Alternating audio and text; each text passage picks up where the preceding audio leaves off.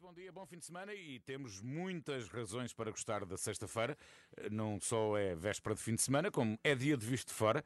E já cá estão a Begonha Inigas, o Olivia Bonamici, dois estrangeiros que há muito vivem em Portugal e que aqui comentam todas as semanas os principais temas nacionais e europeus. Em estúdio, como também é habitual, o jornalista da Renascença Miguel Coelho. Bom dia a todos, é bom rever-vos. Olá, bom dia. Muito bom dia a Bom dia a todos. Bom dia e imagino que a Begonha e o Olivier esta noite fizeram uma direta para aproveitar a reabertura das discotecas. Foi assim ou estou enganado, Begonha? Ui, non sei, Olivier, eu con tanto traballo que teño tido esta semana, garanto-vos que non, non, non, te, non tiña moita enerxía para, para, Para facer gastar na pista. Mas, mas eh, todo se andará. Eu acho que, que temos tempo, vamos ver. Mellor que sexan outros os que vayan primeiro e vamos ver como é que corre isto da abertura das, das discotecas. Só E por tu, Olivier, não nos decepcionaste? Euh, claro que não, mas, Sabemos bem, sabemos bem que gostas de dançar. mas dancei ontem, de facto, mas não uh, dancei numa discoteca, dancei um, um jantar e, portanto, como adoro dançar. Mas tens bom, bom aspecto. A que horas te deitaste? Sim, não, deitei- deitei-me cedo, mas dancei, dancei, mas, Mas não, cedo não dancei quê? na Que discoteca. horas- que horas ah, é que- meia-noite. Ah, isso não Ah, é- então ah, é cedo, sim. Isso é para meninos. Antes, antes do que eu. Só que Mas eu estava em e a casa. grande pergunta é até que idade vamos, costumamos ir à discoteca? Porque eu estava pensando nisto outro dia. Em temporal. Eu sei, eu sei, claro, que toda a gente pode ir numa discoteca, não é? Mas há um de reparar que há pessoas de mais de 70 anos é raro numa discoteca, não é? Ah, portanto, ah, Em eu- Portugal, em Espanha, é normal. Sim, vocês já sabemos dançar até os 99. Vão àquilo que se chama o baile das velhas. Olha, eu cheiro-me que hoje vou sair à noite, porque alguém lá em casa me vai pedir para despejar o lixo, de certeza. Claro. Bom, mais à frente já vamos falar mais do desconfinamento em Portugal, mas para já vamos aos temas europeus. Recordo que o Visto de Fora é uma parceria da Renascença com a Euronet, Rede Europeia de Rádios. Euronet Plus. E no plano europeu temos a Alemanha ainda à procura de governo depois das eleições do último domingo. Venceu o Partido Social Democrata de Olaf Scholz, mas por curta margem. Os conservadores de Armin Laschet e de Angela Merkel ficaram em segundo e também reivindicam direito a continuar no poder. Eh, Begonha, há quem diga que as negociações para uma coligação na Alemanha vão durar pelo menos até ao Natal. Pode ser, na Alemanha estas coisas acontecen, non é? Mas acho que van correr ben. Eh, na Alemanha as coisas se, se facen bastante a serio e, e teñen, teñen moito eh, a costume de negociar e aconteceu con Angela Merkel nos diferentes gobernos que la presidiu que teve de, de negociar, non é? E, e há unha coisa para mí moito curiosa na Alemanha e é que conseguen negociar e chegar a acordos partidos de esquerda e de direita. É dizer, non se ten tanto en conta a ideoloxía como se poe sobre a mesa unha serie de bases negociais, non é?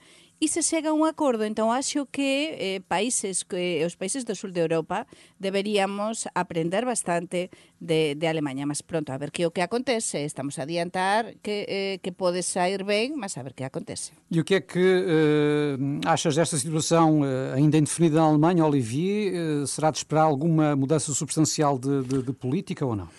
E isto é interessante, que é, do ponto de vista do rigor orçamental, que é uma das chaves da economia alemã e da mentalidade alemã, eu não vejo mudança nenhuma, porque Olaf Scholz é alguém de, de, de, de liberal.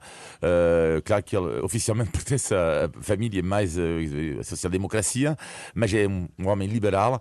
Uh, e, além disso, ele vai ter que governar, em princípio, com os liberais, está, do FPD. E, e é evidente que os liberais nunca vão deixar as regras a mudarem. Isto, isto parece óbvio. Eu acho que a mudança que pode haver, que para mim o grande fracasso da Angela Merkel, não tendo em conta todas as qualidades, para mim o grande fracasso dela é a questão da, da não tem nenhuma visão sobre a Europa, não tem. Eh, e antigamente, ou seja, é uma pessoa muito pragmática, ou seja, a Alemanha quer um pouco ser, de certa forma, como uma grande Suíça, ou seja, um país forte economicamente, mas eh, forte economicamente, exatamente, mas politicamente discreto. E eu acho que isso vai ter que mudar, porque hoje em dia há países que mostram os seus músculos. A Rússia, a China, os Estados Unidos. E a Alemanha vai ter que ter uma visão. Uma visão também para a Europa. E é algo que, na minha opinião, não tem acontecido. Eu acho que neste aspecto terá que haver eh, uma mudança. Eh, entretanto, Merkel vai, eh, ela que quer ir para a reforma rapidamente, mas eh, vai ter de esperar mais algum tempo, uma vez que estas negociações de facto prometem ser demoradas. Angela Merkel, que é especialmente popular em Portugal e Espanha, ao que uhum. revelou uma sondagem publicada há dias, mostra que os países ibéricos são, entre as nações europeias, aqueles que mais apreciam Angela Merkel. Surpreendidos ou não? Não, eu para nada surpreendida porque sei a popularidade que tem Angela Merkel no meu país. Mas o que é que explica isso?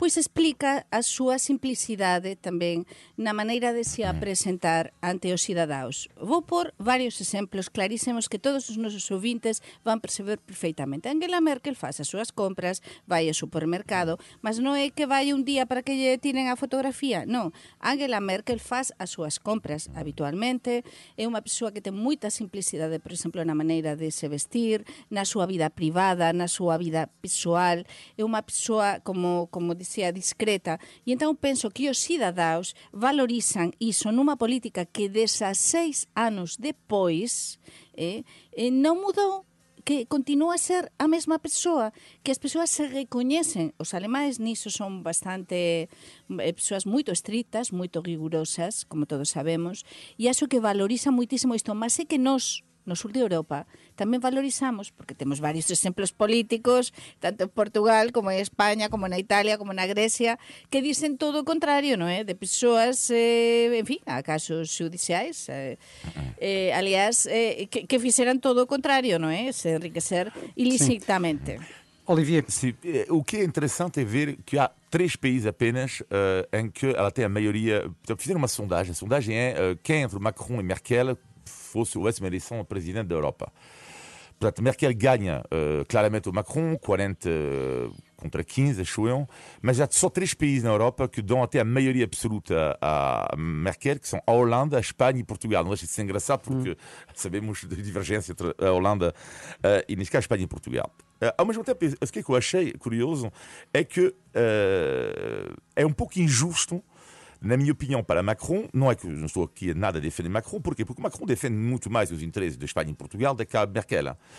Isto é a realidade, ou Macron, ao longo do tempo, mesmo sobre o plano de, de recuperação económica, era ele, desde o princípio, que estava do lado da Espanha e Portugal, e depois foi Merkel que, no fim, eh, finalmente convenceu, uh, mudou de opinião e convenceu os outros países. Bom, uh, mais ou menos, ela recolhe algumas vezes a proposta da, de, de, as propostas de Macron. Mas uh, eu acho que Merkel, a razão pela qual é popular, e posso analisar Portugal rapidamente, que é uma mulher de consenso. Os portugueses são pessoas de consenso, em geral, a imagem de Marcelo Rebelo de Sousa, uh, um presidente de consenso.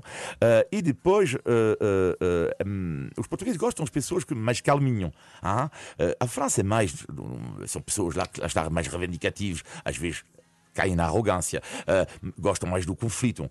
E os portugueses, de certa forma, são pessoas low profile, a imagem da Angela Merkel. E, e en España, como eu explicaba, eh, somos máis eh, nervosos os españois. Máis sanguíneos. Somos, sí, mas valorizamos, como dicía antes, precisamente a confianza que ela transmite de ser unha persoa honesta. Eu diría que a honestidade dela, non é? E eu, ao contrario do que dicía Olivier antes, penso que ela sí que apostou eh, na Europa. Comenzou a ser, inicialmente, nos primeiros anos, ela non apostaba moito, mas depois depois ela, ela, ela deu unha, unha imaxe e acho que, que, que fez bastante pela, pela Europa. E, Miguel, se me permites Sim. um pequeno ponto sobre Merkel. Ontem eu falei uh, com um amigo meu alemão que vive em Lisboa e ele votou ele, uh, SPD uh, nas eleições. E perguntei-lhe, uh, portanto, ele, ele politicamente não gosta muito de Angela Merkel, mas Uh, e perguntei-lhe, na tua opinião, porquê que Merkel é tão popular? Uh, e ele diz sim, vou te dizer porquê. Apesar de politicamente não ser de, eu não ser da CDU, uh, diz-me ela. é que uma coisa tenho certeza, ou quase certeza, é que não é uma mulher corrupta. Isso e a é. questão aqui, no mundo atual no qual estamos a viver, uh, e os políticos que à nossa volta, não falo de Portugal, mas falo de, em geral, uh, às vezes, com quem podemos quase colocar uma moeda uh, uma aposta e dizer esta ou esta eu sei hum. que não é uma pessoa corrupta. Bom, e uh, pelo menos podemos contar com ela seguramente nas próximas largas semanas, quem sabe até ao Natal, uma vez que uh, continua então esta indefinição na uh, futura aliança de governo na Alemanha. Quanto à pandemia, o Centro Europeu de Doenças avisou ontem que em muitos países é ainda insuficiente a taxa de vacinação. Aliás, apenas três países, segundo o Centro de Doenças, Malta, Portugal e Islândia, têm mais de 75% de vacinados e o Centro alerta para a possibilidade de um aumento de casos nas próximas semanas, uma vez que muitos países estão eh, a aliviar as restrições. Hum, estaremos eh, a ser pouco prudentes quando avançamos para estes desconfinamentos na Europa? Begonha? Sim, eu já o disse neste programa semana passada. Eu penso que estamos a ser eh, pouco prudentes. É verdade que todos gostamos, é unha alegría eh, sentir que as coisas mudan, que voltamos ao normal. É verdade que hoxe, por exemplo, chegar a Renascença demorei moito máis en chegar, eh, a máis tránsito, a máis persoas na rúa, eh, todos estamos como máis contentes. Mas, sin dúbida, que van a aumentar os casos. A, eh, eh a pandemia continúa entre nós. E por moita vacinação ou alto vacinação que teñamos en España e en Portugal, eu penso que en España tamén estamos a ultrapasar os 75%, eu diría que 80% xa, eh, realmente iso non significa nada. Estamos a ver países como Estados Unidos, xa temos eh, políticos como Biden nos Estados Unidos que xa levou a terceira dose da vacina. Sí.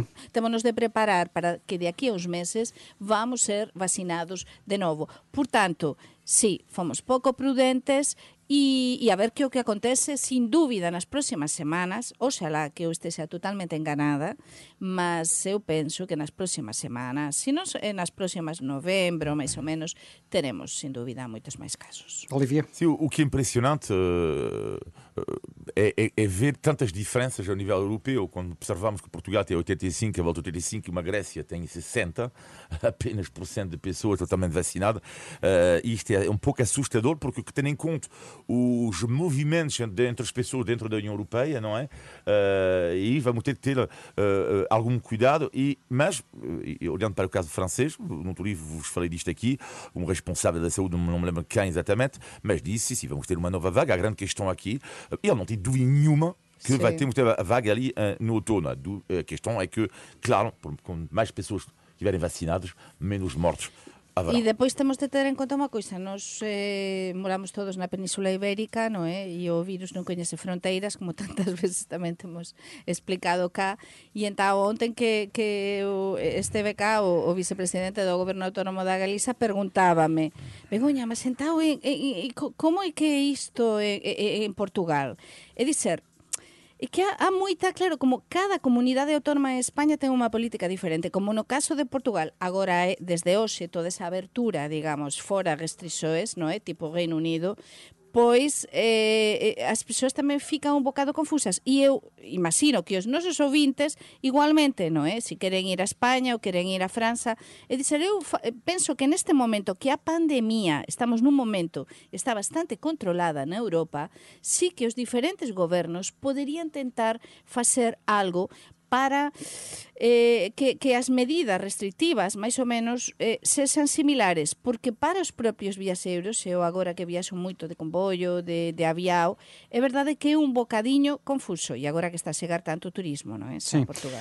Sem fio à vista, e gostava também de falar disto convosco, eh, ainda que tenha de ser eh, uma conversa breve, continuam as erupções no vulcão Cumbre Vieja, nas Canárias, porque é uma situação realmente eh, muito difícil. Olivier, eh, como é que tem sido o impacto desta notícia? Notícia que uh, tem eh, sido de facto muito comentada à escala global. Hum. Como é que tem sido o impacto em França? Uh, uh, quase nada.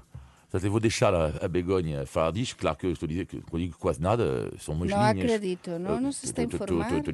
Não, não, Begonha, eu não estou a dizer que não se fala disto. Repito, não tem tanto destaque longe disso do que em Portugal uh, ou em Espanha. Em França, curiosamente, dão-se mais importantes as eleições espanholas do que, em geral, do que, do que acontece no vulcão. Mas, Mas o que não deixa de ser uh, significativo, sim, de facto, sim. ignorar dessa forma, como dizes, praticamente um, um fenómeno sim, natural de tanta relevância e a tão poucos uh, milhares de quilómetros de distância. Impressionante. Eu conheço a Ilha da Palma, estive com o meu marido há anos, é uma das ilhas mais bonitas, por isso se conhece como a Ilha Bonita bonita mesmo, chamase así, é a que fica máis perto da Madeira, fica aproximadamente a 600 km da Madeira, é totalmente verde, totalmente volcánica, como xa viran os nosos ouvintes nas imaxens da televisao. Por tanto, ten varios vulcais que cando nós estivemos lá nos dicían há varios que están que, que están dormidos. En cualquier momento, en cualquier momento poden voltar outra vez ao activo, non? E este de Cumbre Vieja, precisamente é un deles. Mas o incrível é como un fenómeno natural nunha illa que ten eh, até un observatorio eh, sísmico e un observatorio aeroespacial, o máis importante da Europa, e tantos técnicos lá, non se posa ante un fenómeno destas características, pouca coisa se pode facer. E a illa aumentou de tamaño, alén dos das 6.000 persoas que ficaran totalmente danificadas, non é? Es, é que aumentou a illa Fala-se em depois 10 disto. metros, fala-se em 10 sí, metros. e xa se ve as fotografías, non é? Entón, como é que é a natureza, a natureza? Que queremos controlar todo, mas é que nós non conseguimos controlar a natureza. Muito bem, estamos no Visto Fora com o Olivia Bonamici e a Begonha Inigas. Recordo que este programa é uma parceria da Renascença com a Euronet, Rede Europeia de Rádios. Euronet Plus. E por cá foi uma semana com muitas notícias. Eh, a terminar, temos agora a última fase do desconfinamento. Eh, começou com as autárquicas e com o triunfo inesperado de Carlos Moedas, em Lisboa. E pelo meio tivemos ainda eh, as polémicas na Armada e sobre a fuga de João Rendeiro. De facto, eh, não faltaram casos. E podemos começar por este último, eh, o do antigo banqueiro condenado a várias penas de prisão que escapou do país com a anuência da Justiça. Eh, Visto de fora, Olivia, como é que olhas para este caso? Eu diria duas coisas rapidamente sobre este caso. O primeiro é que não, não é uma exclusividade portuguesa. Eu sei muito bem que há sempre um pessimismo em Portugal, sempre que é uma, uma coisa que acontece assim. Aqui a resposta é muitas vezes é, só aqui acontece. Errado, completamente errado. Aliás, eu lembro muito bem de um país como o Japão, que deixou fugir Carlos Gog, não, o ex-patrão da Nissan.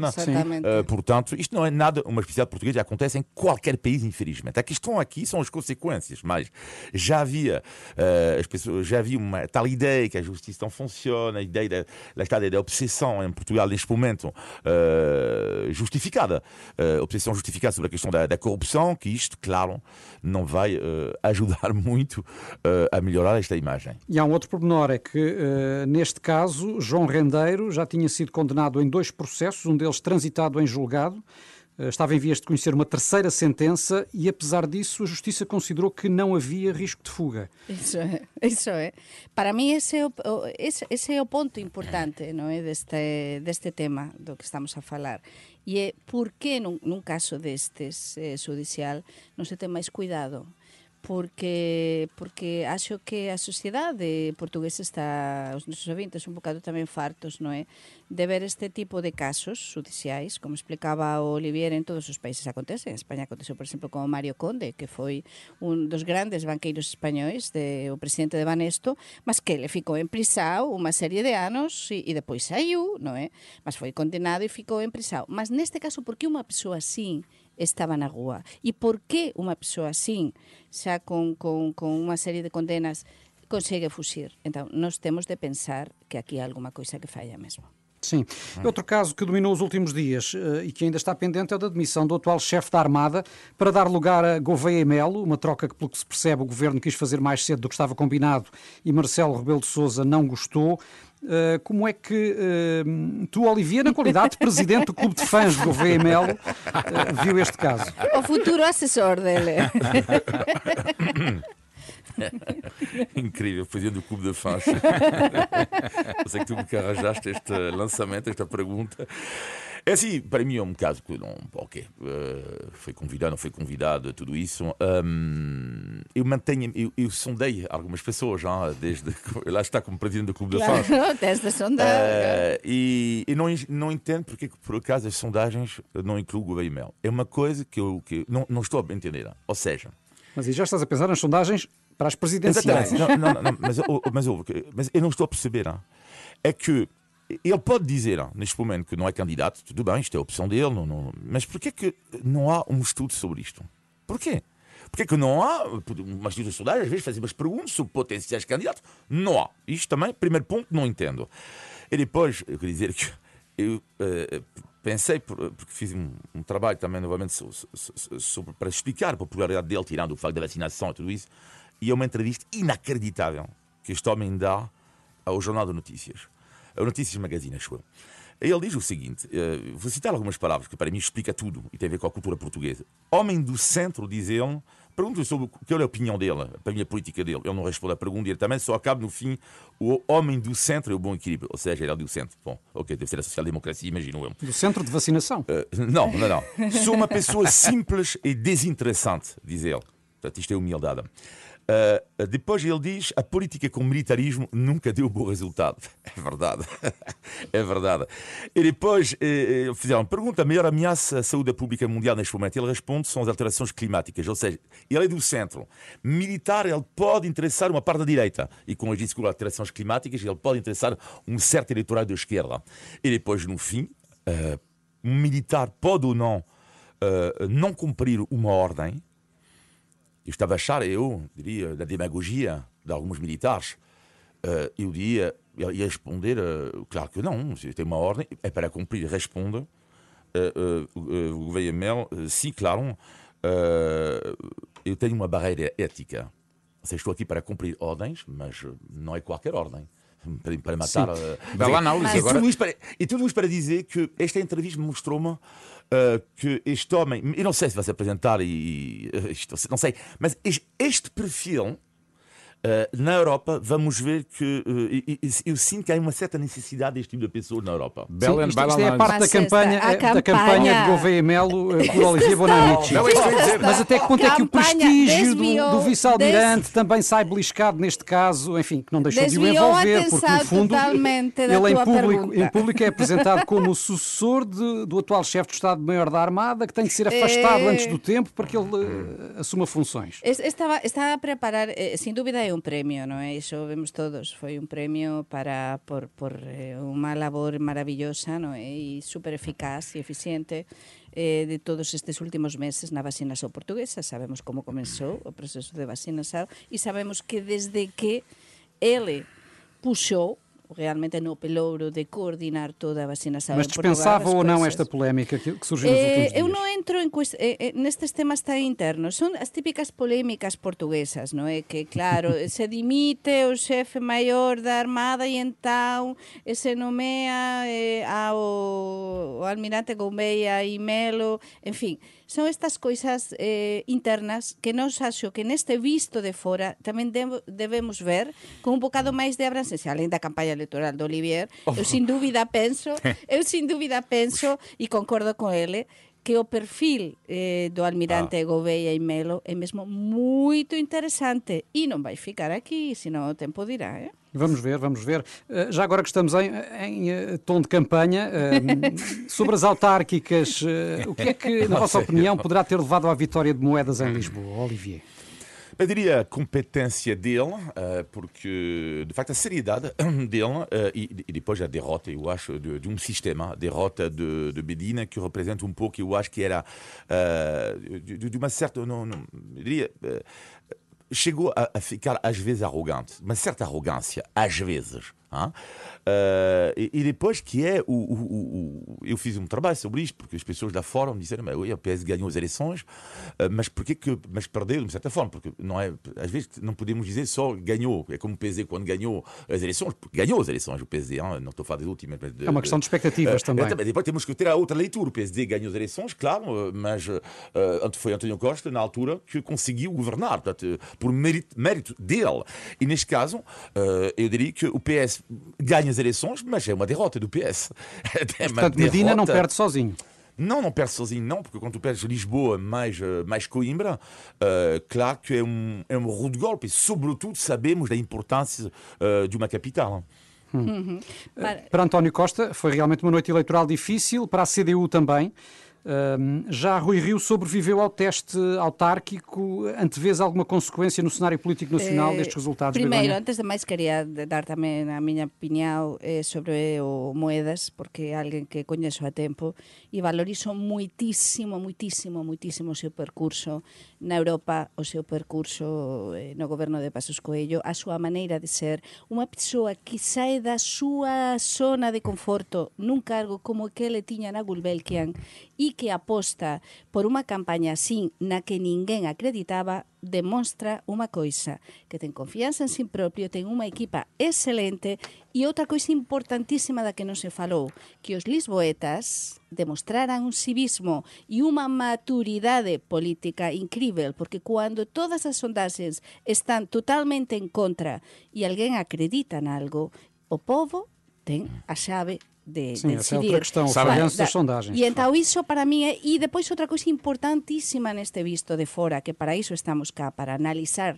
de- visto de fora, e que fora de Portugal, fora de Portugal, a victoria do Moedas, como estaba a explicar Olivier, eu agora non sou xornalista no activo, mas tamén traballo para o Riseo, Galiza Norte de Portugal, e tive de facer a miña propia análise para tamén para o goberno autónomo da Galiza. E unha das coisas interesantísimas lá fora é ver como unha personalidade como o Moedas conseguiu lutar e conseguiu gañar en Lisboa e dar unha volta a todo isto. Consecuencias políticas, sin dúbida. Antonio Costa totalmente fragilizado, PS unha victoria moito amarga, Cagueira do, Me do Medina acho que xa para ficar cá, por enquanto, e depois Rui Río, como se dice en Portugal, logo se ve. Totalmente fragilizado, não posso con- concordar, mas pronto. Eh, temos que mas avançar, temos que Fragilizado, avançar. sim, concordo. Sabe o que é que eu acho? É que o Primeiro-Ministro António Costa, em campanha, prometeu tantos milhões, tantos milhões, tantos milhões e os lisboetas preferiram moedas. Bom, vamos avançar. No Visto de Fora temos o sempre habitual exame de português à Begonha e ao Olivier. Tem de mostrar que sabem o significado de uma expressão tipicamente portuguesa. É o nosso conhecido índice de tugalidade. Vá lá, Olivier, vá lá, vá lá. Índice De tugalidade. Ora bem, hoje é muito fácil, até porque tem a ver com a atualidade. Olivier e Begonha, este início de outono que tem sido quentinho, pelo menos aqui por Lisboa, talvez por isso haja quem procure pôr-se ao fresco. Vai encontrar a sombra. Por-se ao fresco é como é, é Comer um gelado. Por-se ao fresco é ficar, non, por-se ao fresco é ficar, cando dis quentiño é quentiño de tempo, non é? Non estás a falar de quentiño políticamente. Quentinho politicamente e tempo também tem, tem É estado, por a, é? a sombra mas é é, mas ficar é politicamente. é, é ficar mesmo num, num lugar seguro, é? Não? Não, é- por a sombra. É quê? É fugir mesmo. Pôr só, olha, vou-me pôr ao fresco, vou-me vou embora, vou dar de frosques. Ah, olha, está bem, está bem, está bem. João Rendeiro é um bom exemplo de alguém que se pôs ao fresco, não é? Exatamente. Totalmente. Se muito bem que as temperaturas em Belize não são propriamente fresquinhas. não é ido para o calor das Caraíbas. Ainda sim, se sim, ele sim. fosse gordo, eu diria: o gordo vai sempre à Belize. Mas... e foi mais um índice de tugalidade. Índice de Tugalidade. Ora, muito bem, antes de fecharmos, temos ainda, como sempre, o positivo e o negativo da semana, na opinião dos nossos eh, comentadores. Eh, Begonha, vamos ao negativo.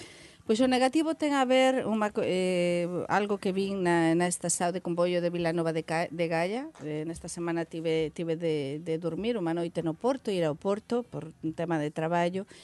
E, e que vin, pois vin que para atravesar dunhas vías a outras, aínda a esas pasadeiras de sempre, de há 40, 50 anos, que se tende a pasar entre as vías. Não é só em Gaia.